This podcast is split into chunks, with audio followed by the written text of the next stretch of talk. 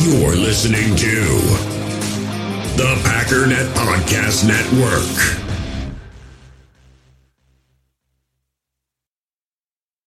You ready? Showtime. On May 3rd, summer starts with The Fall Guy. Let's do it later. Let's drink a spicy margarita. Make some bad decisions. Yes. Audiences are falling in love with the most entertaining film of the year. Fall guy. Fall guy. Fall guy. That's what the poster said. See Ryan Gosling and Emily Blunt in the movie critics say exists to make you happy. Trying to make it out? Nope. Because I don't either. It's not what I'm into right now. What are you into? Talking. Yeah. The Fall Guy. Only in theaters May 3rd. Rated PG-13. I'm Alex Rodriguez. And I'm Jason Kelly. From Bloomberg, this is The Deal. Each week, you'll hear us in conversation with business icons.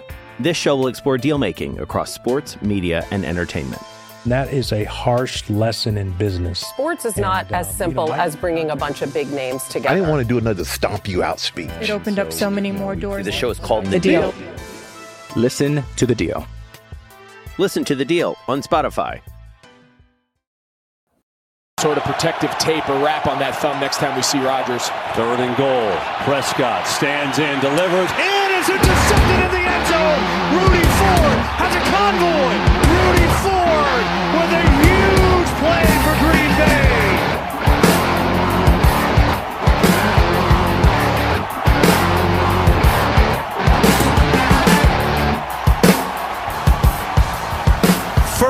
interception as a Packer, and it comes in the end zone at a big time.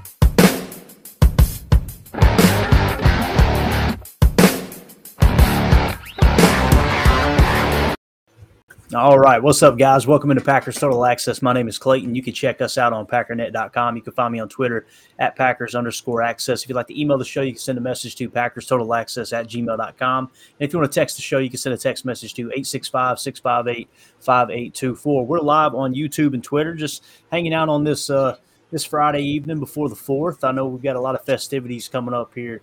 And uh, we've got our good buddy Jacob from Packernet Fantasy Podcast on with us live. Uh, Jacob, how you been doing, buddy? I'm doing good. I actually went to work today, like real work, but uh, I got off in time so that I could relax and um, get to jump on here and talk some football. So that's a great Friday. Absolutely, man. It don't get no better than that. You gonna blow some stuff up this weekend, or you taking it easy? What what's what's what's a normal Fourth of July look like for Jake? I mean, if I if I don't have to work, which I'm working at a smokehouse, just Fourth of July, all the fun holidays, Father's Day, it's just means I'm there working. So I might throw some fireworks um, out the back of the shop and see how that works. There you Might go. right. Scare the customers. Nothing wrong with that, right? Sure. And uh, sure, we got Zane in the chat. Uh, what's up? Love love your channel. Keep up the good work. Go Pack Go. All right, Zane, good to see you tonight, buddy. Appreciate the kind words.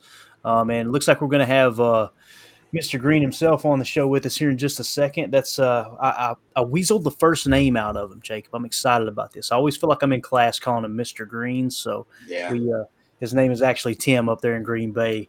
Uh, good dude. Uh, obviously a great follow on Twitter. You can find him, I think, at Packers MKE two GRB uh, on Twitter is his handle. Uh, so let's do this, man. First of all, what do you think's the big news, man? I know we're going to hear from Rashan Gary here in a second, Jacob. When we kind of do these pods, especially in the off season, you kind of look up and go, okay, what what's going on this week, right? And I was trying to look at the calendar and see exactly how much time we have. I mean, obviously, uh, tomorrow is the first.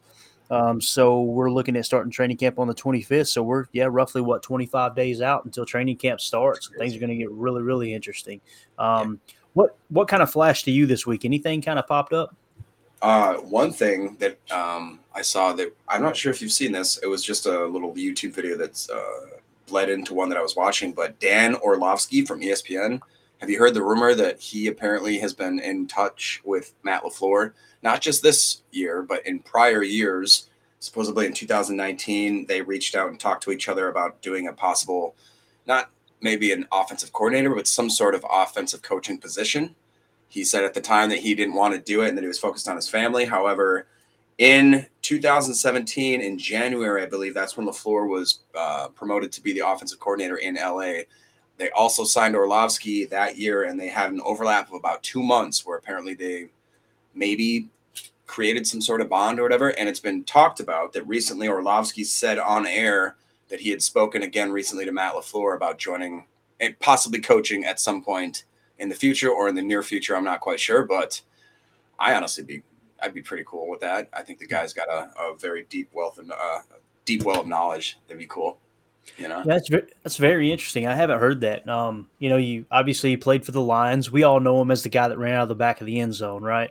Um, I don't know if you remember that play or not, Jacob, but yeah. Oh yeah. But I'll tell you, as far as an analyst, um, you know, I always get a little bit I don't know what the right word is here. I get a little bit irritated when people say, "Oh, well, what does he know? He was just a backup." Uh, he knows more than me. I wasn't a backup in the NFL, right? And when you hear him kind of do his analysis, he's had some hot takes, but you know that kind of goes with the job at ESPN. You can tell those people are role playing to a certain extent. You can tell they sit in their production meeting and go, "Okay, here's your stance. Here's your stance. Here's your stance. Make the argument." Right? That's something that that happens quite often. Now, with that being said. Um, I think the dude knows football. Um, I love the way he uh, he analyzes things. I think I think at times the the thing I've noticed about Dan Orlovsky, he seems to kind of lean toward the underdog a bit. You know, he he talked up Malik Willis, right? When people were kind of saying, "Hey, Malik Willis might not be pro pro material." Um, this year, he really talked up Anthony Richardson, which you guys know. When I was asked by a listener, "Hey, why don't you tell me your take on these quarterbacks?" I broke everything down, and I wasn't all that impressed with Anthony Richardson. And, and you know, the argument I always had was, if he didn't have his mobility, what round would you draft him in? And everybody was like, "Ooh." So wasn't, now what you're doing? Wasn't he like at best a 57 percent passer rating in college? I mean, I it was like I think last year it was something like 51 or 53. Yeah, I mean, and that's college, so yeah. I'm so, but, and it's not to not to bash him. I'm just saying like he he tends to Orlovsky tends to lean towards finding the good in people, right? And I don't know if you remember this. I don't know how often you watch the McAfee show. It's one of my favorite, you know, shows. Um, he was on there last year or last off season, and I think it was during training camp, and they were showing the the bucket drill, right, where they were throwing into the nets, and they showed Aaron Rodgers throwing the net, and of course Pat McAfee acted like it had never been done before, right? um, and Dan Orlovsky was like, "Bro, any quarterback in the league can do that," and and Pat lost his mind. He he just couldn't believe that someone would think that a pro quarterback could throw into a net from 40 yards away, right? And yeah, I know when Aaron did it, everybody went nuts, the same as they, you know, they did for any other quarterback um, that completed that drill there in Green Bay. But the thing that um, that kind of caught me there was like it's almost like he he's one of the few guests that came on the McAfee show and didn't just absolutely bow down to Aaron, right? Yeah. And uh, now that you're saying he's kind of had ties with Matt LaFleur, kind of kind of makes sense, right? Not that Matt doesn't like Aaron. We know he adores Aaron. Um, right. But at the same time, man, it's uh, I don't know. I could I could kind of see him fitting into that role. Um, the thing that the thing that I think uh, Green Bay could use and Matt LaFleur could use, and I think this goes all the way across the league, is something that Michael Lombardi talks about all the time, and that's that coaches need coaches, right? And you look at these modern NFL coaches, they don't have those coaches. And what I mean by that is like Bill Parcells. A lot of people don't know this, and I can't think of his name. I'll, I'll, butcher it. I know I'll get it wrong, but he had a mentor that followed him everywhere he went coaching. Right? I think his name was Mickey. Mickey. I, am I'm going to screw it up. Anyway, he was actually Bill Parcells' high school basketball coach, and he followed Parcells everywhere he went his entire career as his his quote unquote mentor, a coach's coach. And it's crazy because when you tie it back, why did he choose him? Obviously, it was his high school coach, but he actually, um, he being Parcells's basketball coach in high school, actually was coached in basketball by Vince Lombardi. So, um, yeah, there, there was a, a unique tie there because uh, this guy was from New York. Obviously, Lombardi started coaching, started teaching in New York. Um, there, I think in uh, I don't think it was Brooklyn. I can't remember what part. It might have been Brooklyn, might have been Queens. But his dad had a meat uh, a meat shop, right, where he was basically a butcher. And they said his dad was tatted up, dude. As strict as Lombardi was, they said that Vince's dad was tatted up, and they showed pictures of him. Yeah, you're, yeah, right. you're right, right.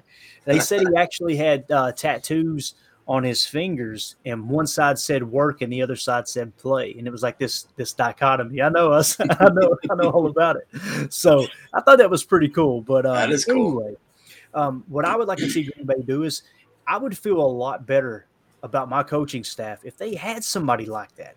You you understand that these guys that absolutely love the game of football would they would they would I mean, come running to Green Bay if Matt LaFleur reached out to some legendary coach, whether it's somebody like a Bill Parcells or just insert anyone. You know, it's the same thing with uh, with Bill Belichick in New England. He always says Ernie Adams. Ernie Adams is this guy that has followed Bill everywhere. He's, he's not really a mentor to Bill, but he's just kind of this right hand man that's never actually coaching.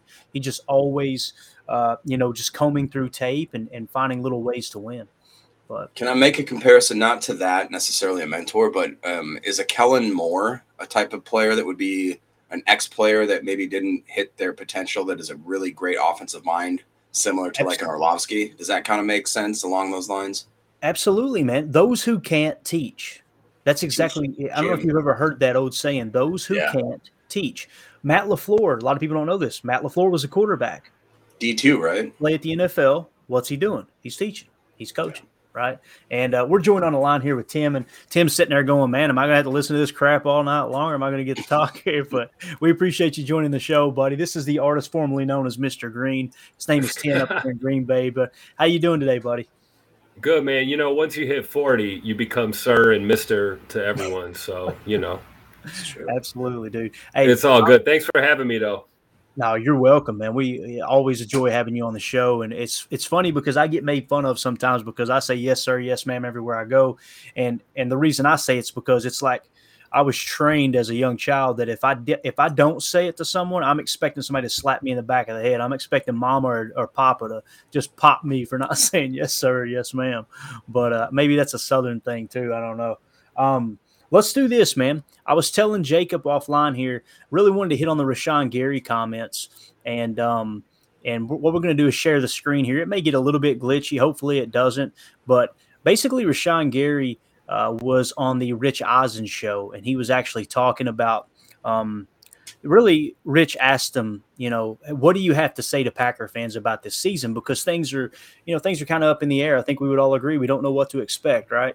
Um, so what we're going to do is share the screen here, and let's hear from Rashan Gary and what he had to say to Rich's question. It's about four minutes long. Just bear with us, and then we'll respond to it. But the reason this is important to me, gang, is because Rashan Gary is a leader of this team. Rashan Gary is one of those guys that just absolutely, I don't know, man. He just uh, he bleeds Green Bay, right? And uh, I'm excited to hear from him. Yeah. What would you say to Packers fans right now who are wondering what this team's going to look like for the first time without Aaron Rodgers, Rashan? Yeah, for the Packers fans out there that's even, you know, sweating and nervous, don't be nervous because everybody in the organization that's in that building every day is putting in the work to make sure we have the season that's Green Bay used to have, and that's going to the playoffs and going to the Super Bowl. And nothing has changed. And um, I just can't wait to see Jordan Love go out there and you know, put his hard work out there because I've been seeing him from the time he walked into Green Bay, getting better day by day, and now he's our leader. And he's been he's been controlling it. And I've just been loving seeing uh, his growth every step. Okay, now let's jump into that. Uh, what have you seen out of Jordan Love that makes you think you're going to be just as good and a playoff team? Give me that one, Rashan. Yeah, number one is just how he has the respect from his teammates and how he has everybody ready to go to war for him. Um, you know, as a quarterback, you know, the tempo is set off of him. So just his, you know, how he's handling the huddle, how, you know, everybody's listening to him. He's called he's calling out protection. You know, offensive linemen is breaking it down and checking it back to what he said and just seeing this, you know, confidence, you know, his five step drop back, stand down, uh, understanding his read, understanding where not to throw the ball, where to throw the ball. And so far through OTAs, from what I've seen, his hard work in the off season, just his years of preparation is you know is coming along. So I just can't wait for him to go out there and get his opportunity. Well, and obviously he's going to get that opportunity. It's finally time. Uh, and and what's your relationship been with him since he got drafted? I mean, he got he got drafted, if I'm not mistaken, the year right after you, Rashan. So you've been around him a while, you know. So Yeah. what do you what do you have for me on on, on that front? Where where he's he what what's your relationship been like with him about uh, with knowing him under the helmet? Yeah, um, you know, Jordan Love, man, he's a down to earth guy, you know, genuine, really cares and very passionate about his job. And from day one, you could tell, you know, the frustration of, you know, every player, you know, you get drafted first round and, you know, he wants to be great now. He wants, you know, everybody to see how great he is now. But, you know, you get into certain circumstances and for him, you know, he was able to come come in and watch a Hall of Fame and watch how he's able to work. And, you know, some of the things that he's like, Aaron uh mannerisms he's took in and, you know, put underneath his belt and added his little swag to it. But just seeing his composure of understanding um what it is to be a first round pick and what it is just to keep your head down and work every day and not listen to what reporters are saying and actually coming in day in and day out, listening to what the coach is saying and getting feedback from his teammates to become a better player. Well, you also know what it's like to terrorize a quarterback, Rashan. You know what it's like to, you know, uh, recognize a weakness and exploit it. So, would you say Jordan Love, from your perspective, is ready to face people like you on a week in, week out basis? Um, to answer that question, I'll say as of right now, what I've been seeing OTAs, yes, he's on the way of getting ready because we still have a couple months, well, basically a couple weeks before we head back right. for mini camp. So you know he understands what he needs to correct from OTAs. So I just can't wait to see this Jordan Love coming back to camp, and maybe we have another interview in camp. I'll get, give you a better answer. Okay, very good. And so, and and that's that's straight up honest. I appreciate that. And um, last one for you on this: Is there any sort of I'll use the word benefit in the fact that whatever was going on between Aaron Rodgers and the Packers and the questions about his, you know, long-term plans to stay there or short-term plans to stay there, benefit in the fact that this you finally got an answer that that is now out the door and it's something completely different to focus on. Rashan Gary. Um, yes, to answer your question, it's good to understand um, who's our starting quarterback, uh, the direction of the team is going. So we understand that, and like I said, throughout those OTAs, we've been attacking and making sure day by day we chipping and uh, we're uh, sculpting what we want to sculpt. So uh, I say yes, just to understand. We understand uh, where we need to uh, go from now. I love that answer, man. There at the end, like he shot that down. I don't know if you guys noticed, but my man was like, he was like, you know, what do you think about Aaron leaving? And you know, is it going to be? And he's like, hey, what we do understand is who our starting quarterback is right now. Like, yep.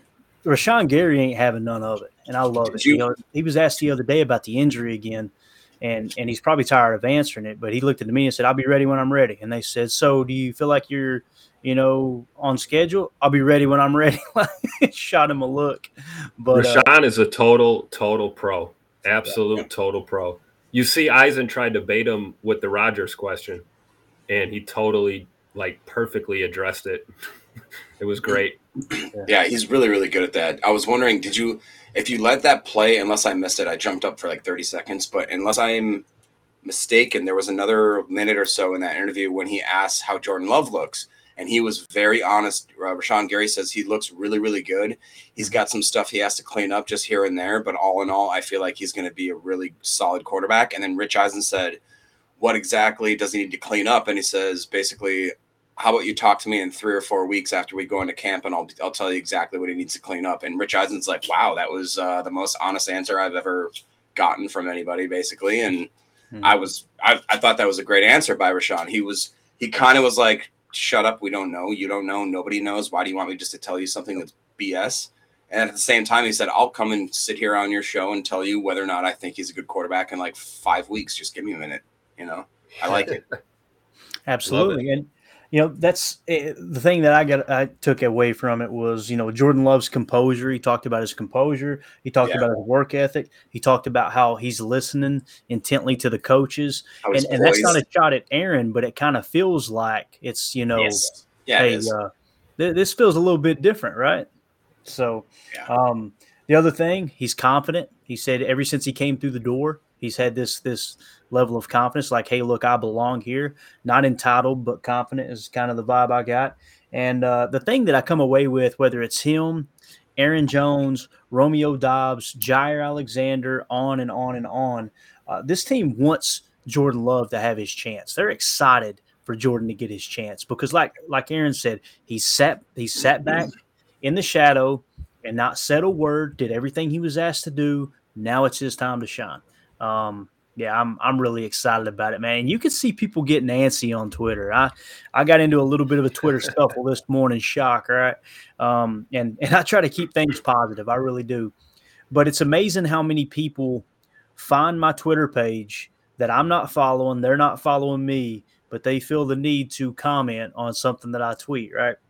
And uh, it was basically calling me a homer and this and that and oh you're just all sunshine and rainbows which is hilarious because we had someone last year say that they were bullied in to uh, thinking positive down the stretch of the season. I've, I've never positively bullied anyone in my life but i guess it happened last year which is hilarious to think that i'm going to force someone to think positive. But uh, with jordan it's like I said all along, we don't know. It's what Greg Cosell said. We don't know. It's what Rashan Gary's kind of saying. Hey, look, we don't know. We see what he does here, and we're impressed with it. So, um, what do you think, Tim? I'm going to be honest with you. Just this is based on, and I'm not an expert, but I've been to camp the last couple years, more than a few, and I've watched him develop. And I think what Rashan said about Jay Love is so accurate. The first three things he said was he's down to earth he's passionate, and he cares about his job. Now, is that not someone you want to work with? like, absolutely. Is that not like your ideal? Go to the office and work with this person. Yeah. I mean, I think for sure one thing Jay Love does have in common with Aaron Rodgers is he's calm under pressure, and I think this is going to play a huge role in how this first season with him at the helm goes is you know when the play breaks down you know making the right decisions i'm actually not worried about that i'm, I'm really yeah we may have lost tim tim just jump back on if you did lose service there bub um yeah i I, I understand exactly where he's going. You know, I thought I would be a little more concerned with, oh God, how is Jordan Love going to perform? I feel pretty confident that he can be a starting quarterback. Now, will he be a top ten quarterback? We're going to find out, right? Um, that's going to be the uh, the big difference maker for sure. I was trying to find that tweet because someone pointed out um, just like how how rare it was. I think it was Ty, Tyler Dunne, I believe. This is what he said. Tyler Dunne on uh, Twitter, and uh, a listener actually tagged me and Ryan in this, but this is what Tyler Dunne said. Um, well, I don't know exactly what he said, but this is what the listener said. Okay, Tyler Dunne, I think it may, may be time to visit for a visit to at ESPN Homer, which is, you know, you guys know Homer, he's got a show. Um, he said this week, J Love will never be more than slightly average because he threw 17 picks in college. I present you Steve Young, who threw 18 his second year of college, right? And he tagged uh, tagged uh, Ryan, and then of course we got into a, a, little bit of a back and forth, just talking about stats. And um, this is what he said, Jacob. Uh, Pack Daddy said Brett Favre threw 15 touchdowns and 13 interceptions. Eli Manning threw 15. Matt Ryan threw 19. Patrick Mahomes threw 15. Josh Allen threw 15. Dan Marino threw 23. Jeez. Uh, two years in a row. Drew Brees threw 20 interceptions. I'm sure I can do this for a very long time, is what he said. So, what you're essentially talking about is at least at a minimum four first ballot Hall of Famers and another guy who won an MVP under Matt LaFleur, by the way, uh, being Matt Ryan. It, they, they act like because he threw interceptions in college, oh my God, what are we going to do? Now, you go back to the Anthony Richardson talk, and he threw interceptions, right? And we talked about that.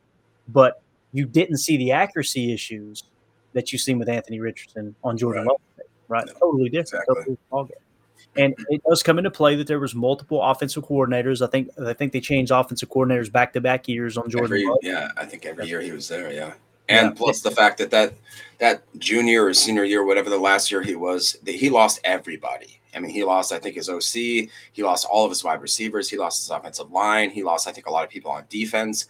The fact that he decided to come back, play that year, knowing that basically he was going to be thrown to the wolves that he yeah. and then he went out and he tried to throw he, he played like a quarterback that had nothing than other than chuck it up and just see what would happen and to be honest you know yeah, I kind of respect that more than somebody would have been like, oh, I got to pad my stats so maybe I can get drafted. You know, at exactly. at some level, he just said, "Screw it, I want to I want to help my team win, uh, whether or not that makes me fall from a first round quarterback prospect to maybe a second or third, whoever But I, Yeah. I respect that honestly more about him.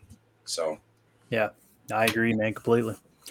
Completely. All right, let's do this, man. Let's change gears and uh, let's get to a uh, a listener question. And this isn't exactly what Dakota asked for, which Dakota may be joining us here in a little bit. And Tim, if you're listening now, um, I don't know what happened to the connection. It could be on our end. I yeah, apologize. I really like that I can call him Tim because yeah, I didn't Mr. Green. I was like, it felt like I was in like that weird Reservoir Dogs movie, some Right. crap like that. I'm like, where's Mr. Pink? And I messaged him and asked, "Hey, can we call you by your first name?" And then I thought, if he says no, I'm just going to say, "Can you just make up a name?" That's what I was going to say. But uh, anyway, Dakota from Tennessee may be joining us here in a minute too. And Tim, if you can hear us, you want to try to hop back on, feel free to, man. If it glitches out again, then hey, no worries. It's uh, it's all part of the process here. This is I really do like his insights. He is he's Yeah. really he's good off the cuff, man. That guy, you can tell he's a passionate Packer fan.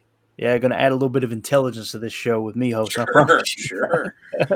but Dakota in Tennessee said, "Is it possible to do a quote what could be chalk talk where we analyze the snaps left over from all the offensive weapons um, that left and new players stepping into those, how roles would change?" For example, Lazard had 873 snaps, but we don't have a Lazard on this roster anymore. What could what could we do with those snaps, and who would do it? I know that's incredibly vague and it would all essentially be make believe, but it sounds like fun. LOL. So, what we were going to do rather than do a chalk talk, we're just kind of hit on that a little bit. You know, that was the big topic last week uh, or the last episode, Jacob was just talking about snap count. And uh, you kind of came with those numbers right off the bat when he says we don't have a Lazard. I agree. You know, Romeo Doubs doesn't doesn't fit that build of uh, Allen Lazard. Christian Watson doesn't. Although Christian Watson's tall and he's he's lean and he's got that that breakaway speed, he's not built like Allen Lazard's game. Although he can block. Um, if anybody of the receivers fits that role, it's probably Christian Watson. Um, Jay, I Jay would argue maybe DuBose if he's healthy. Yeah, that'd be maybe that other guy. And here's the one that came to mind for me, and that's Luke Musgrave. I think I think there's a good chance that if Luke Musgrave has an, an absolutely awesome camp, and let's say that DeGuara does take that step, like you were kind of talking about, you can see DeGuara getting the majority of the snaps. He knows the offense, all that. I wouldn't be surprised when they go, you know, uh, 12 personnel that they actually flex, um, whether he's the F or the Y, they flex out Luke Musgrave, and he can kind of become that Allen Lazard. You know, on paper last year in that specific play with Lazard on the field, it may have been 11 personnel, one running back, one tight end, three wide receivers. But in this case, it's technically 12 personnel and you've got Luke Musgrave flexed out to where Lazard was. He should be able to block just as good as Lazard did, if not better. And he's just as fast. You know, it's crazy, Jacob. I was looking at Way this. I'm I'm going to turn it all over to you here in just a second. But I tweeted something out the other day. I went through next gen stats, and on record, the fastest clocked players in the National Football League last year. Number one, Parris Campbell, Parris Campbell, uh, yeah. wide receiver for Indianapolis, was clocked at 22.11 miles per hour. Okay, this is uh, obviously this is uh, you know miles per hour according to next gen stats. Kenneth Walker of Seattle, running back, 22.09 mile an hour. Number three was Breece Hall of the Jets at 21.87 miles an hour. Number four, 90 year old DeSean Wa- or DeSean Jackson. Um, 21.7 miles an hour, bro. And he, him being that, oh, I, oh my God, I can't even imagine. But number five was Christian Watson at 21.7 miles an hour. Now, why do I mention that? Luke Musgrave was clocked at over 20 miles an hour, I believe, at the Senior Bowl. Senior Is that Bowl, right? yeah. In Yeah. college. So, and that's with pads, that's with everything. That's football speed. Yeah, I'm telling you, man, there's no doubt in my mind Luke Musgrave is faster on the field than Allen Lazard.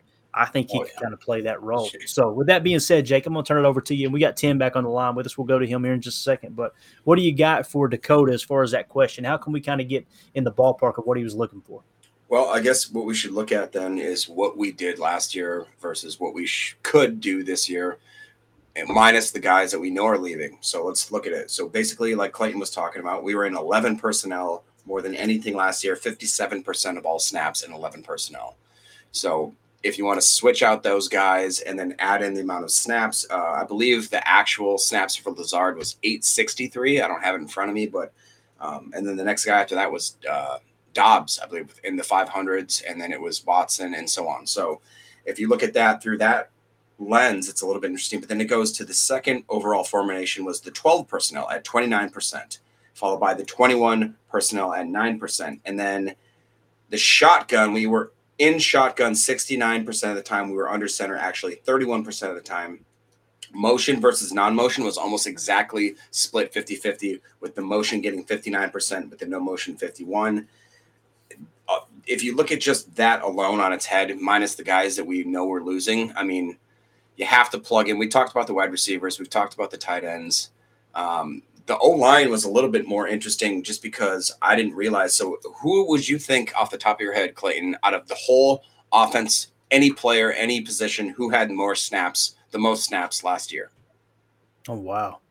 If I had to guess um, on offense, it would probably be Josh Myers, right? I don't think he missed. Did he miss a game, Josh Myers? Josh Myers. I thought I was going to snag you there. He is the number one snap leader. He didn't not he, he did not miss no other center took a snap last year than Josh Myers.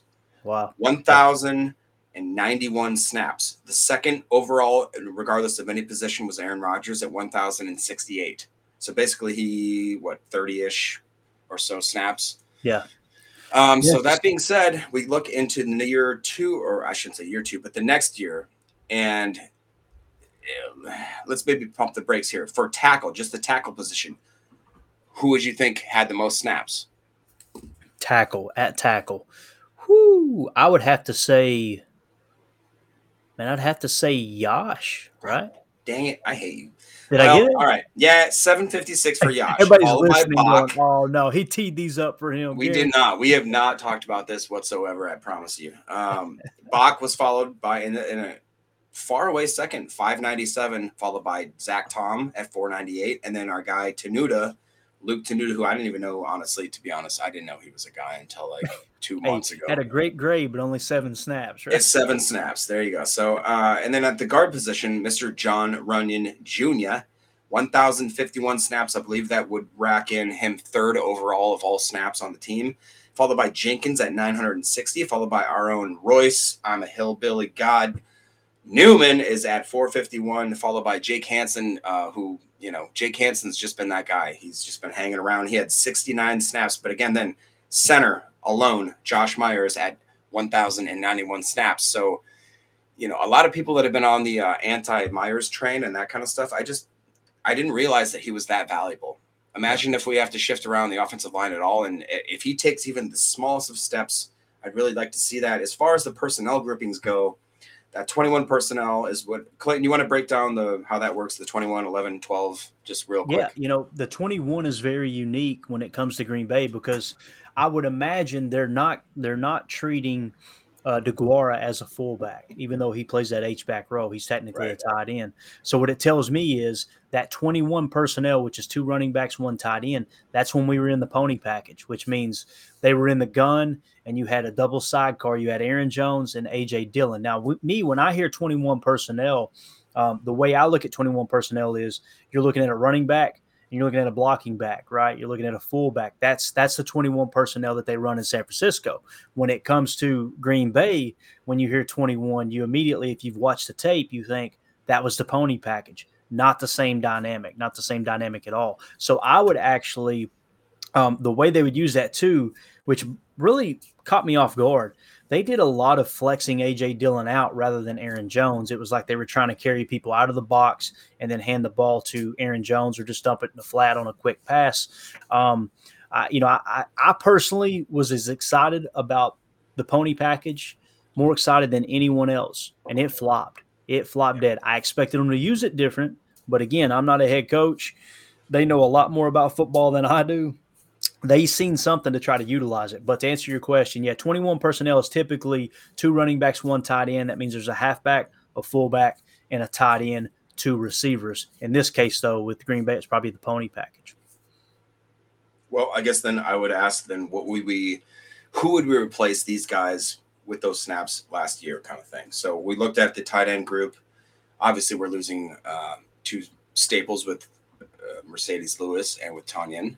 But DeGuara, then does he fill into that role? That um, I mean, I I, I again, as a fantasy guy, I've been putting all my eggs into the Luke Musgrave basket, and I'm now realizing, oh my gosh, that's probably. And I usually use him like Zane talked about here. He goes, I got Musgrave in my fantasy. Zane, I'm guessing you probably grabbed him on one of your last picks, which I've been telling everybody grab him on your last pick. It's it's just a nothing but an upside pick, but it is such a Packers move. We talked about it, I think, last that Deguara, randomly the guy that didn't get drafted. Everybody says it's a bust, but he's the only guy now, other than Tyler Davis, that's really in the system that knows all of the positional tweaks that they want that tight end. Because the Packers tight end, again, they really do explore that overall spectrum, everything from the Y, the inline, the X, the the H back, all that kind of stuff. I think yeah. that they have. Usually, we used to have, you know, we had your Marcedes Lewis's, your Deguaras, it's clearly the H back. You had your Tyler Davises, which were the you know Tyler Davis. I don't know what you call him. I don't know. I don't know what you call him. He breaks out. I'm telling you. you know, if he ended like makes up, if he won, if he ends up catching like the Super Bowl winning pass, I still think I'd be like, Tyler Davis. Why did it have to be Tyler? Why did it have to be Davis? Yeah. but I don't know. I mean, um, one, one thing I did want to look at was if we looked at those formations, which were the most common in the last year, and then were you able to maybe see what our most common plays or maybe our most popular plays would be, and if so, maybe we swap out the Lazard for let's say mm-hmm. Watson and so on and so forth throughout the line. Because I looked at yeah. obviously the offensive line isn't going to much change. We've seen those guys. I have some other stuff we can talk about on defense, but I was interested most on what you thought about that. Well, I wasn't prepared for that question, but I will answer Sorry. it as best I can. Um, no, it's totally cool. This is this is sometimes some of the best conversations, honestly, when it goes off cuff.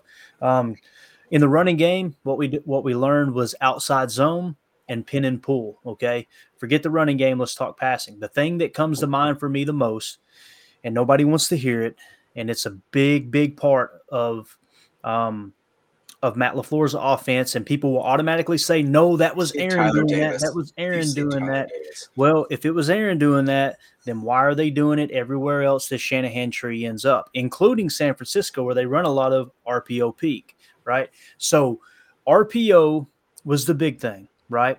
Uh, pre snap hat count, like me and Dusty talked about, pre snap hat counts determined. I'm throwing the ball right there. But on top of that, what I've seen a lot of was dagger and wrap. And what I mean by dagger and wrap concepts, dagger is really simple. Um, dagger is basically you're going to send the inside receiver. Let's let's pretend like there's two receivers right on on the right side of the field, and we're going to run a dagger concept there. You've got your your inside receiver, right? And you got your outside receiver. And my camera's mirrored, so this is probably backwards, but you guys get the idea. the inside receiver is going to run a streak, a non route, a go route. He's going to stretch the field, whether it's a non fade or a skinny post. He's going to be running that non route. Okay.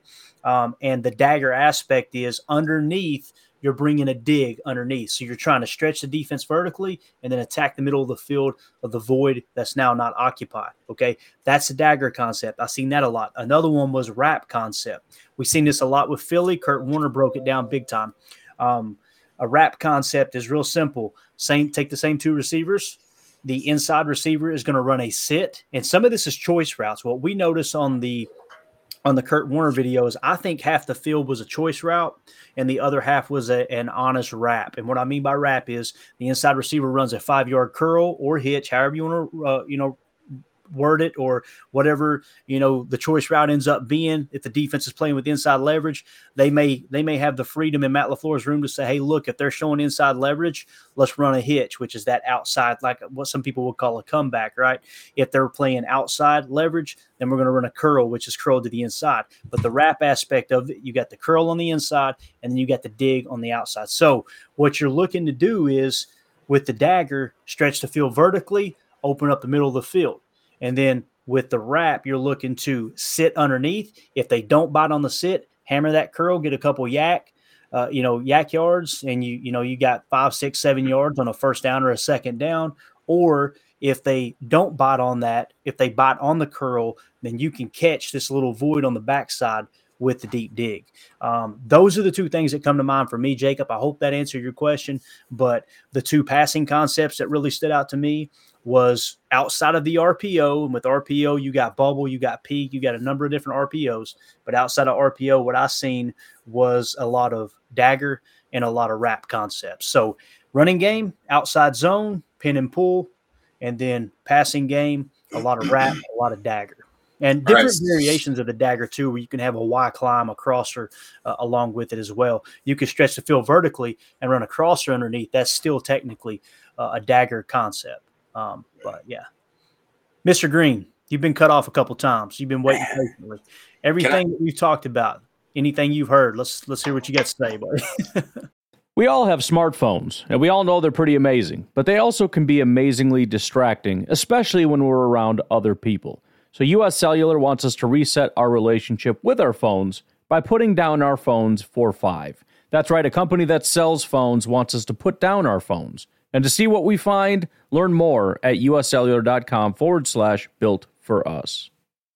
Passion, drive, and patience. The formula for winning championships is also what keeps your ride or die alive. eBay Motors has everything you need to maintain your vehicle and level it up to peak performance superchargers, roof racks, exhaust kits, LED headlights, and more. Whether you're into speed, power, or style, eBay Motors has you covered. With over 122 million parts for your number one ride or die, you'll always find exactly what you're looking for. And with eBay Guaranteed Fit, your part is guaranteed to fit your ride every time or your money back. Because with eBay Motors, you're burning rubber, not cash. With the parts you need at the prices you want, it's easy to make your car the MVP and bring home huge wins. Keep your ride or die alive at ebaymotors.com. Eligible items only, exclusions apply. I'm Alex Rodriguez. And I'm Jason Kelly. From Bloomberg, this is The Deal. Each week, you'll hear us in conversation with business icons. This show will explore deal making across sports, media, and entertainment. That is a harsh lesson in business. Sports is not and, as uh, simple you know, as bringing a bunch of big names together. I didn't want to do another stomp you out speech. It opened so, up so many more doors. The show is called The, the deal. deal. Listen to the deal. Listen to the deal on Spotify.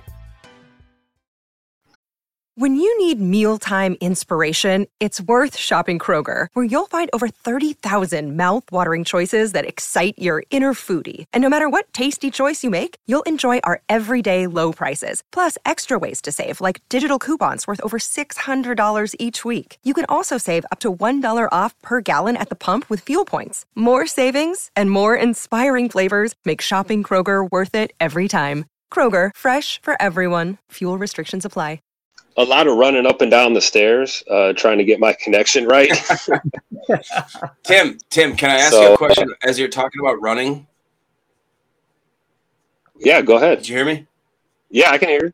Okay, so as you're literally talking about running, my next question to Clayton, uh, and then I saw you jump back on. How much running do you expect Jordan Love to do as an actual starting quarterback? Do you see him using his legs whatsoever, or is he more of like a Aaron Rodgers?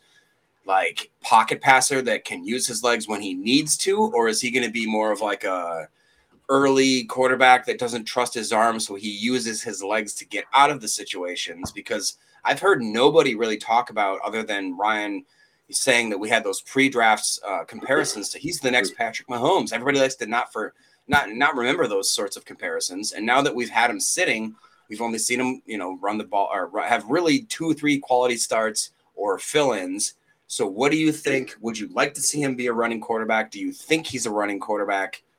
Go. Um, I hope he runs as much as necessary to stay alive. To be honest with you, and and I tell you what, I think he's a hybrid.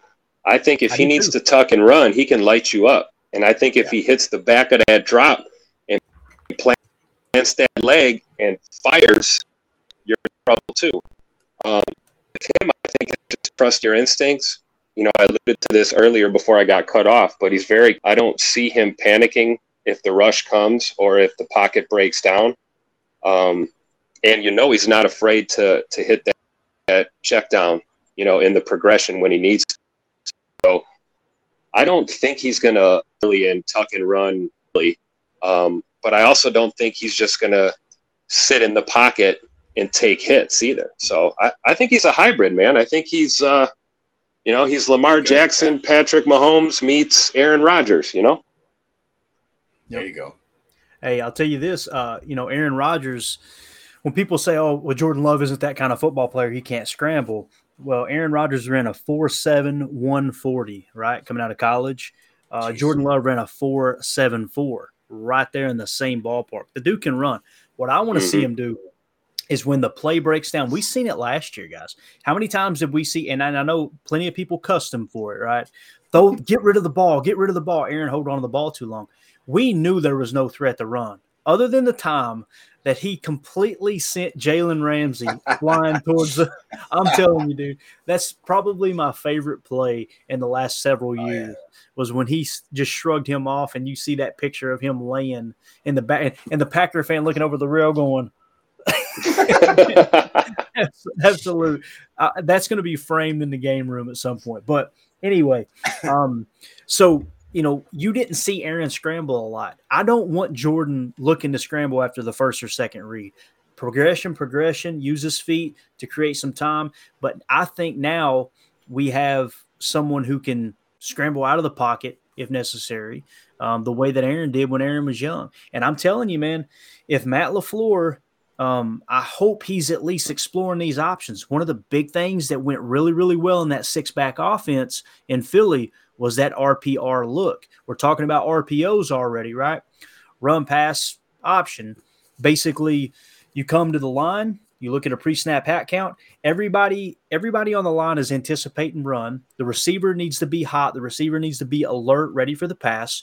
The ball snap you take the you take the snap and the quarterback is immediately looking at one defender. If he's coming in on the run then you're going to fire that ball and that's the pass option of the run pass option. If that guy stays at home you've got the snap count within the box. The ball's going to be handed to the running back. That's a run pass option. What philly did was the rpr right? What they when he came to the line and was like okay if that's not there that's not there all right, we're going to be willing to to roll out. It's a run pass run option, and not even from the RPO perspective, but just having everything tied into the play where even the offensive linemen know, hey, look, we cannot get beyond the line of scrimmage because there's a good chance that this play right here, our quarterback's going to run if that lane opens up. What you force the defense to do, guys, think of that dagger concept we just talked about. You're stretching the defense vertically. You're bringing a dig underneath, right? You got everybody having to stay at home. And now they've got to take into consideration on the play side of the field, we've got to cover that running back or that quarterback too because he's willing to tuck it and go. That's what we mean by six back offense. It's something Michael Lombardi talks about. I think he actually coined the phrase. You know, typically a defense is schemed up to cover five people, right? You're covering, you know, four wide receivers in the running back, or it might be three wide receivers, a tight end in the running back. It always equals five. But now what you have in Philly is they have to account for that sixth back, that 6th mm-hmm. weapon, and that is the quarterback. I wouldn't mind to see a little bit of that with Jordan Love. So when you hear me draw these comparisons and say, hey, why don't we implement a little bit of that? It's what Shane Steichen is going to do in Indianapolis now that he has Anthony Richardson, right? He's the one, he was the offensive coordinator for Philadelphia. I believe he was the OC. He might have been a quarterback's coach, but I think he was the OC. He's now in Indianapolis. They hired him for that very reason to uh, to take Anthony Richardson and, and, do the same thing. I'm not suggesting that Jordan Love should be running between the tackles like Jalen, uh, you know, J- Jalen Hurts did, right? Jalen Hurts is squatting 850 pounds or whatever ridiculous yeah. it is. That's not Jordan Love's game. But he does have the wheels, and I think he's going to surprise people with it. And he's got fresh legs, boys. This isn't like, I mean, he's only what, 24 years old? Is that right? 23, yes. 24? Yeah, 24. So he's 24 years old, but you understand he's closer to 21 than 24 because he hasn't gotten beat up. He hasn't put put his body, you know, in harm's way. And that's why I always laugh. I don't mean to be long-winded, but I laugh when people say, "Oh, that's like the quarterback pick that uh, that Detroit took, right? Uh, Hendon Hooker. Guys, I live in Tennessee, but I despise UT football. I hate it, right? but to hear people say he's 26 years old, what were you thinking? Bro, quarterbacks play till 40 years old now. Yeah. Right. So what are we what are we even talking about here? Like you're it's amazing. I always get irked by this because it's if someone is 24 years old, they're too old. If someone's 21, they're inexperienced. What the hell are we talking about? we which is it? You know, because if they're one one year older, then they've got one year, you know, more of experience. So anyway, anything else you got on that topic, Jake? I'm sure you do, Buck. You're talking to me? Yeah. Well, there was just a couple things that maybe, well, I don't want to get us bogged down, but I will say this. All right. As far as snaps go, on the defense, it was a little easier because we are only losing three quote unquote starters. And I want to say that again, we're only losing three quote unquote starters. Let me list these starters. Adrian Amos. Okay, yeah, 100%. That guy is a starter. He was 997 snaps on defense. That was first overall. That might even been a little bit shying him. No, I think that's about right. He was first overall on defense. We are now losing Jarran Reed, who accounted for 705 snaps. That's eighth overall on the defense. But guys, are we really going to miss Jarran Reed? And look at who's going to be in replacing him. Maybe Wyatt. I would say Slaton, possibly any of our um, our new guys. And I'll look here. Krys Barnes, which I know was wasn't a starter, but Krys Barnes had 147 snaps last year, guys. Dean Lowry, 482. Garvin, who I'm sure is not going to make this team because he likes his vacations, 194. So just between Dean Lowry and Jarran Reed, that's almost 1,200 snaps on the D line. Now imagine that. Who are we going to replace that with? I would have to argue our first overall draft pick over, mm-hmm. you know, I mean, we got we got we got guys in the hopper here. So when you look at that, when we're really losing, I mean, I always say this every year, and it's I I'm sorry, you can put this on my tombstone. The Packers look really good on paper this year on defense, guys. Oh, right? Yeah. I'm gonna say it. We've got like everybody that basically so we lost three starters, quote unquote. Everyone else is the number one draft pick. That's yeah. basically how you can look at it. All right. So yeah, hey, dude, the talent's there, and and as far as the defensive line, we got Dakota on the line with us here now. I, am really excited, really excited to have him on here. When you hear this accent, man, he just makes me feel at home. He makes me want to eat some cornbread, dude. When you hear his accent. But how you doing, Dakota? Man, I'm doing all right. How y'all doing? We're doing great, man. Doing great. We're just sitting here like a, like a couple of nerds, and it's uh I don't know, it's kind of fitting seeing that you're that nerd on Twitter, right, man? Look, okay, I try to live up to that nerd regarding football. I got to say, man, I, it took me about probably 30 seconds to figure out how to unmute myself, and I got it just in time. And I've been listening about the last six minutes, and y'all gonna have to, we're, we're about to dumb it down. I'm telling you right now. hey, that's good, man. I need I need somebody else to uh to bring uh bring this thing back down. Sometimes these guys between Jacob and Tim, man, it gets out of control. They get way too intelligent. Um, so I don't know if you heard Jacob. We kind of talked about the topic that you messaged me about, you know, just talking about snap counts, throwing it around. And Jacob just hit on defensive line a little bit. Jacob, to answer your question, dude, um, I, me personally, I think what you're going to see is TJ Slaton in the nose. You're going to see Kenny in the one, or the, you know, when it comes to the nickel, I think you'll see Kenny in the one tech and I think you'll see uh, Devonte Wyatt in the three tech. And um, so when you're in the base three four defense, which we know is is a little more rare, seeing that uh, the majority of teams are playing 11 personnel, three wide receiver sets, which tri- triggers the sub package, the nickel. Um, I think that's who you're going to see eat those eat those snaps up if they are healthy. Right now, when you said that about the first round pick, dude, you know what I want. I want to see when you have a rotation going, when Rashan Gary and Preston Smith are both healthy, and you got a rotation interior on that nickel. I want to see Lucas Van Ness between the tackles, man. I want to see him in there just and pushing. Remember, they, they said that he was pushing guards back just on his bull rush. That's it. No, no hand swap, no foot work, nothing. He just straight bull rush. He's pushing NFL two or three yard guards or two or three year guards into the backfield, which has right. to be more impressive than anything. And you can see the the tape that I shared on Twitter, and, and we'll get back to you, Dakota.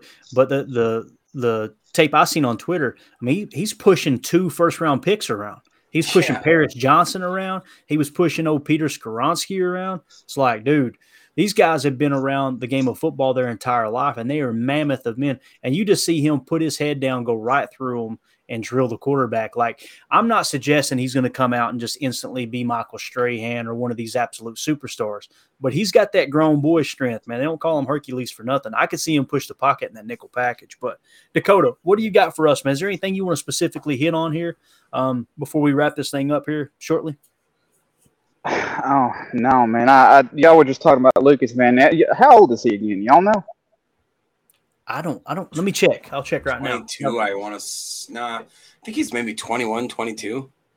Yeah, I know not, he's not old, but he's not like young, young. But he's not old either. Twenty-one. Maybe. Yeah, 21. Yeah, because I so I remember I'm little, yo. I, I, ain't a big guy. When I graduated high school, I was about 127 pounds and I was bench pressing 190.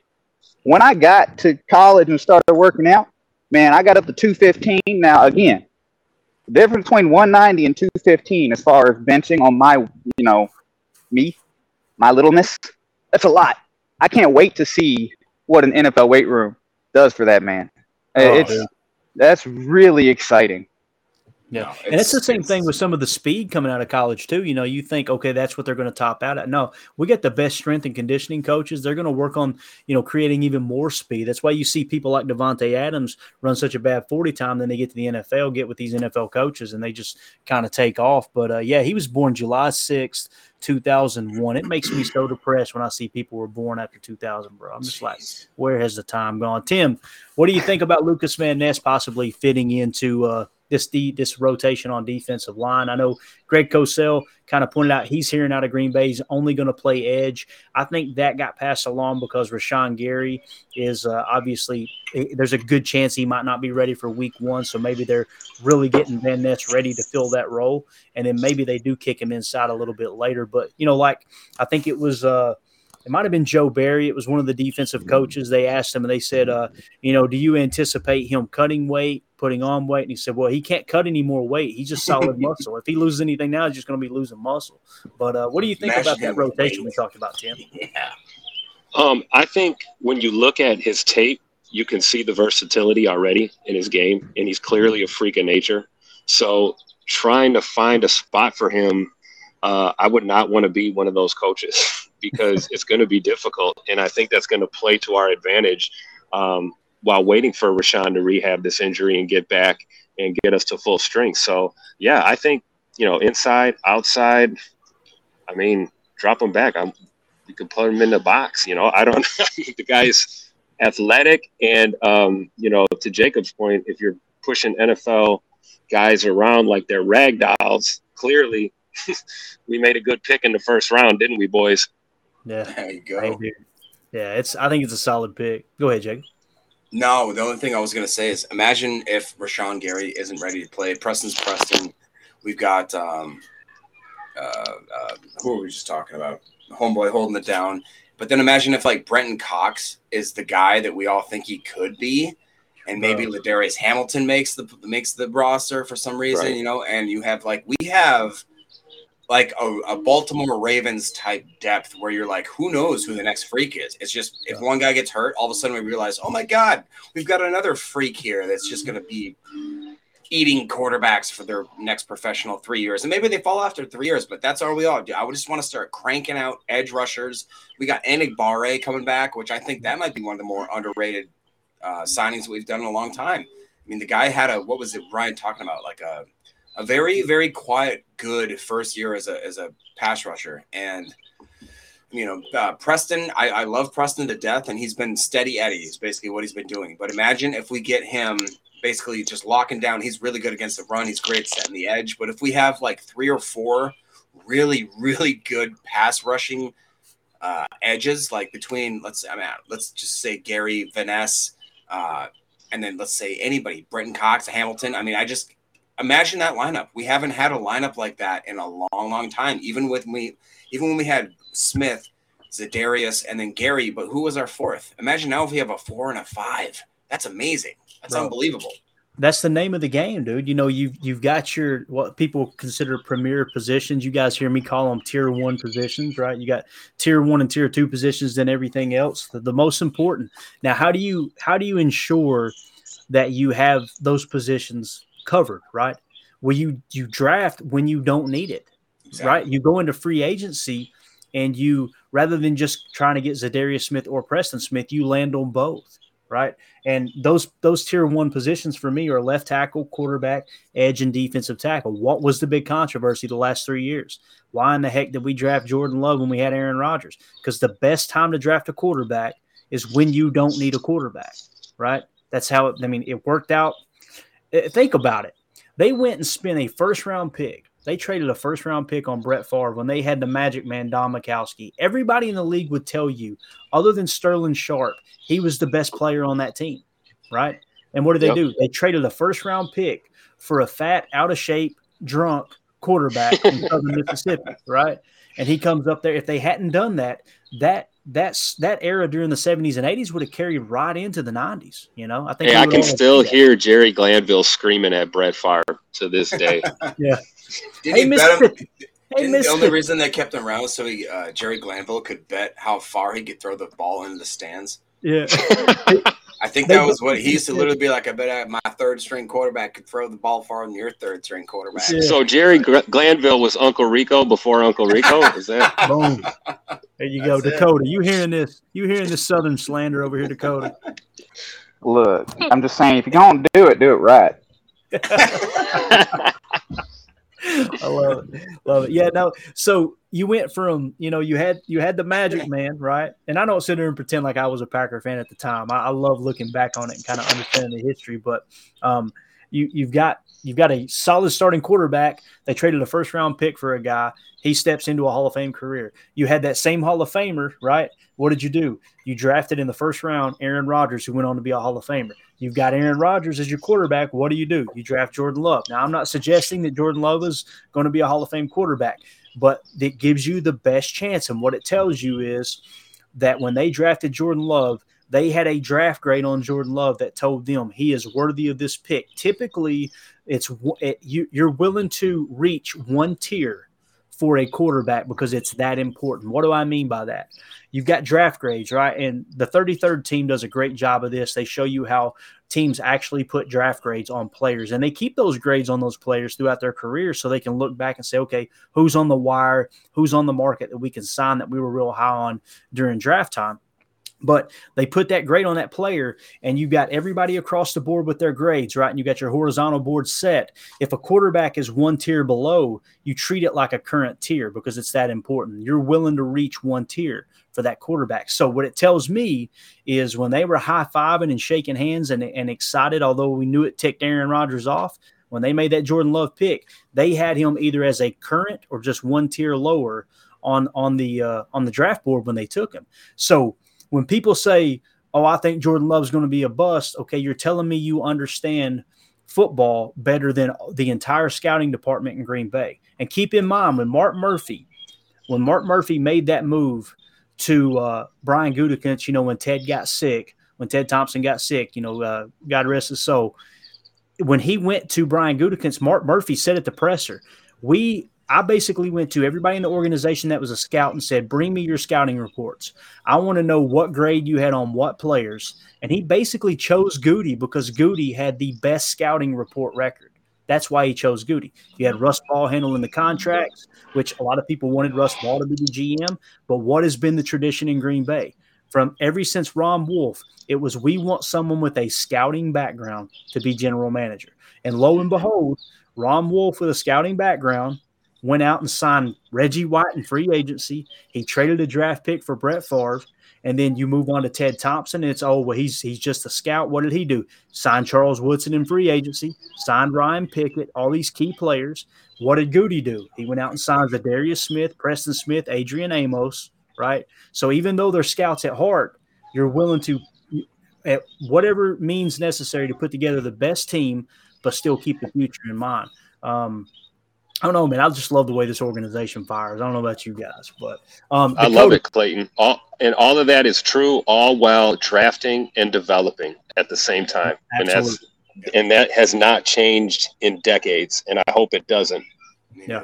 And we're stepping into this era. We're already in the middle of it, of this cash over cap game until they close this loophole for converting, you know, salary and roster bonus to signing bonus and being able to kick it down the road, uh, cash over cap.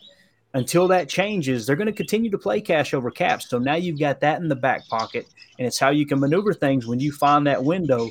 All right, here's where we're going to make our move. You know, everybody beat up the Rams, going, you're making fun of them because they said F them picks, right? What did they do? They went and won a freaking Super Bowl. It was worth it, dude. If you had told me, hey, look, Ryan's crying in his pillow right now.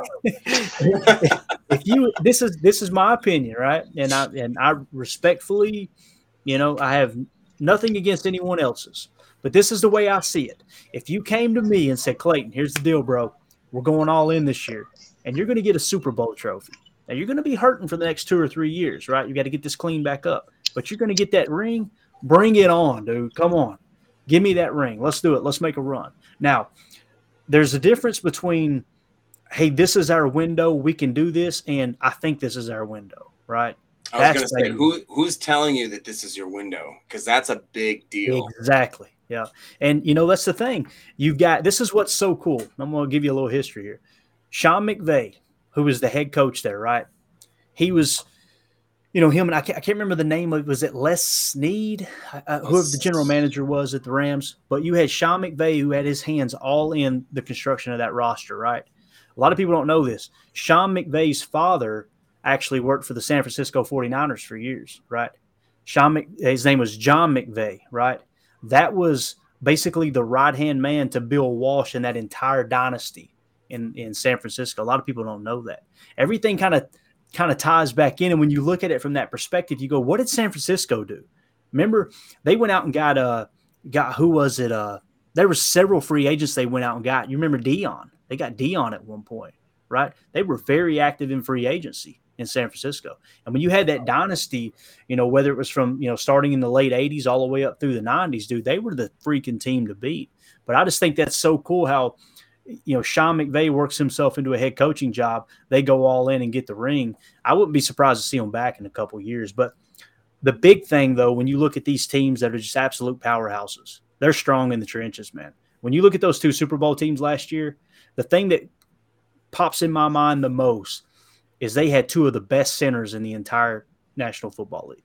You had Kelce at, at center for Philadelphia, and then you had that young boy that we passed on in Kansas City. If you guys remember, we took Myers over him. Creed Humphrey, I think is his name. Humphrey, yeah. Yeah.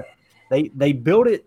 I don't know, man. When you look at when you go back to the LA Rams, who was who do you think was the most important person in them winning the Super Bowl? Some people would say it was Cooper Kupp. Some people would say it was Matt Stafford. All of them important. But Aaron Donald's the one that comes to mind for me. Yeah. And that's exactly what Michael Lombardi talks about. Everybody thinks they got a three tech and they don't have a three tech. When you got a three tech, you can win you can win a lot of ball games you probably shouldn't. But uh yeah. Ryan, you're probably right. Ryan's probably mad at me for saying that. Oh, he's, yeah. he's been a little bit under the weather. So he said, mad at you I can't believe this guy's a part of my network, dude. talking about it. Everything we talked about going all in. Come on, man. I, you know, it's important to be smart about. Like you said, who's telling you what move to make? Who's telling you to go all in? But we're gonna get ready to wrap this thing up. Dakota, you got anything else, man? You want to talk about? Uh, nothing to to not not anything recapping what y'all ended up saying. I just know every time I wake up in the morning, I keep thinking about man, I can't wait to see that speed on offense. I'm I'm just excited for uh Musgrave, Reed, Watson getting back out there. I I can't wait to see my guy Love throw the ball. There's this guy on Twitter. Shoot, I can't. uh, One of the Bears guys, and he's one of the ones that I uh, uh, talk to a bunch on there. He seems pretty cool, but then he just keeps saying these little things. They get right up under my skin. I want to put a boot somewhere, and it's I can't wait. hey, and and I'm I'm of the opinion. You know what? Let them have their fun, dude. Let them let them run with it. They do it every year. They and and I've always been the guy, Jacob. You know this. I've been the guy that's like, man, I get along with Bears fans. I respect them. There's like this mutual respect. I get on Twitter and I'm like, these are different Bear fans on Twitter, boy. They are delusional. and you know, Justin Fields may be great. He may end up, you know, turning into an awesome quarterback. But you're not going to convince me that's what you're seeing on the field right now. Like I think it was uh, Bruce Edmonds posted on Twitter earlier, and I shared it. I was just laughing so hard. He was like, "So you're telling me that your quarterback peaked while you were losing the last ten Three, games? three. they won. They lost ten straight, bro. Like, what are you doing? Come on. It's crazy. I just, Oh, I've never. Uh, anyways, I, I've never felt seen people that are so confident with so little. It's like being. I I don't want to say the analogy. I'll I'm telling you, dude. When we go to Chicago Week One, Dakota, what I want to see, dude, I want to see Jordan Love scramble for about 55 yards for a touchdown and do exactly what they think Justin Fields is just absolutely awesome at. Right? I think it would be better than him dropping a bomb. It's him showing the legs and go, "Hey, we got to run a quarterback too." It'd be, it'd be better if he did it and then he just, for whatever reason, just looked at him and didn't even look, and then he did the belt. And then Oh, did a my suck God. it, and then did a suck it sign right Look, after. I'm Just I'm gonna tell you right now. Double tap. Yeah, I'm gonna tell you right now. I am not gonna keep it Mayberry when we're watching that game. he said, "I'm going." He said, "I ain't going Andy. I'm going Ernest T. Bass when we play Just the gonna Bears, say. baby. I'm, There I'm we go. throwing rocks." Love it, Dakota. Dude, we appreciate you joining us, dude. We're gonna let you go, brother, and uh, we'll do it again, man. You, like I said, you always have the link, just like Tim, and uh, we look forward to speaking to you in the future, man. Appreciate your time. Yes, sir. Thank y'all for having me. All right, have a good night, buddy. All right, Tim. As we get ready to wrap up, man, what's on your mind, brother? What do you want to? Hey, anything else you want to hey say? man, I said it. I said it about. I, sorry, Clayton. I didn't mean to step on you. I, I said it um, last year to Bears fans. I said our backup quarterback is better than your starting quarterback, and I said that confidently last year. I believe. Now Jay Money is QB one, and nothing's changed except for that. So, you know, I'm looking forward to uh, you know 35 to 10 week one Green Bay Packer victory. Um, that that's where my mind's at, and I'm with you, Clayton. I've always respected Bears fans just because if you look at the history between our our organizations and the things that the Bears did uh, for the Packers back in the day, I mean, our our lineages are tied together. Um, you know, my least favorite fans in the division obviously are Vikings fans, but lately, Bears fans have been uh, have been. Uh, It's been bad. I don't know. I don't even have words for it. uh, You know, um, but they're confident for some reason in their quarterback, uh, despite the last uh, two seasons of football that we've seen from them. So, you know, I'm interested to see what happens week one. I'm excited. Um, you know, not as excited as I am for camp and uh, shareholders meeting coming up, but uh, you know, it's it's a good time to be a Packer fan, boys. Yeah, absolutely. It is very well said, dude. We appreciate your time, man, and, and as always, always, dude, we look forward to talking to you uh, on the next show, man. Thanks, Tim. Thanks, man. I'll make sure I don't sound like a paper bag underwater next time. I'll get this uh, connection figured out. Sounded good, man. Sounded good. Hey, we're we're all trying to figure it out, and I and I'm trying to narrow it down. Like I'm going to ask you questions and Dakota questions when we get offline. Uh, I just want to know what device are you using because I'm going to narrow this down because there's been people with great connection. Like we had Blaine on. I mean, he had way better speed internet than I did, but it, it sounded like it just sounded horrible. It sounded like Ernest T. Bass on the shines, what it sounded like, to be honest with you. But anyway, we appreciate you, brother. You have a good night, man. Thanks, guys. Appreciate it. Go Pack, go. Yeah, man. See you. Go back, go. Yeah. So, uh, one last comment here um, as we get ready to wrap up. Uh, we had in the chat, and uh, this is Brad said, "You guys have no idea, lol. The lack of the internet led to a ton of let's see what this Harvey Favor. Brett Yeah. Favor. Yeah. Brett, Brett Favor. Favor. Yeah, um, you know that's that's been a big topic. I, I was talking to people online earlier on Twitter, and, and they were kind of kind of talking about how um, you know a lot of similarities. You know, when Brett was here, um, it would have been you know very very similar if you had Twitter back then than now. And um, I don't know, man. I just wish fans wouldn't be so toxic when it comes to the changing of the guard. It's a part of the game. It's something that's going to happen. Like I said, Jordan Love may be a superstar. He may not pan out, but either way, I don't understand the fan that doesn't want to be optimistic and go, hey, let's at least give him a shot. You know, uh, like I told a fan on Twitter earlier today, we were chatting back and forth, and it got a little bit heated. And and I, dude, I was in the stands when Aaron made his first start at at Lambeau. It was Monday Night Football against the Vikings. I was 13 rows from the field, and I remember sitting next to this guy, and I looked at him, and I'm like, man, let's, let's hey, let's see what this kid can do. You know, let's see what we got. And that first pass, like I said on the last episode, my head went like this, watching it sail through the air. I was like, oh my God. Looked over at him and he said, Brett who? Right. and it was, we were off and running. Um, just just give him a chance. I, I, I don't understand. There's nothing positive that comes out of, oh, I think this guy's going to be a bust. And you can fan how you want to fan. People call me, you know, fanboy, and they say, oh, I'm Mr. Sunshine and Rainbows. Yeah, yeah. I'm not gonna look back on my life and go, "Well, I wish I'd have been a little more depressed." Not gonna do it. That ain't how I'm a fan. So, anyway, Jacob, any parting thoughts, man? No, man. I'm just. Uh, I think right now we're what is it? Seven Fridays until we have a kickoff on Packer football. So come on, man. I mean, how more excited could you get? I love hearing from Dakota. I love hearing from Tim, and it's just great to. uh like I said, to keep building this audience. I hope you guys keep hanging out with us. We're going to try to do this at least two or three times a week. We'll probably start to get into some like upcoming previews because we're getting to the point where we can actually start previewing upcoming opponents. But just think about that. That's amazing. Uh, we'll start talking about the 53, uh, 53 man roster because we're getting to that point. We're going to be talking about camp, talking about who looks good, who's not good. Um, I just, we have so much content coming on the, down the chute that it's insane. Just open your mouth and ready for the fire hose. Yeah. It's coming.